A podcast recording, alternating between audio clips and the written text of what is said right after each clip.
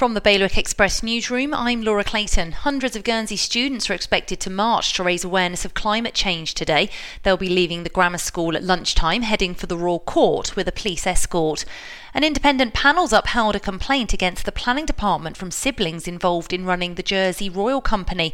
The state's complaints board said there were errors in an assessment of the pair's application to develop their land, which may have influenced the planning committee.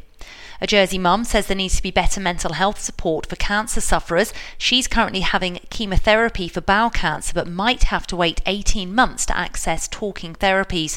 And Guernsey's aquarium is closing for good. It was the only one in the Channel Islands, but the owners say this summer season has seen very low visitor numbers, so it can't continue. To get the full stories, go to bailiwick express dot com. Your weather, some more showers over the next few days with highs of eighteen degrees. Bailiwick Radio News, sponsored by I Q. At I Q, you can now own a Mac from as little as thirty-three pounds a month over twelve or twenty-four months interest-free. The choice is yours. So pop into I Q and they'll help find the right Mac for you with financing that's right on the money. I Q, your local Apple expert. Liberty Wharf, Jersey and High Street, Guernsey.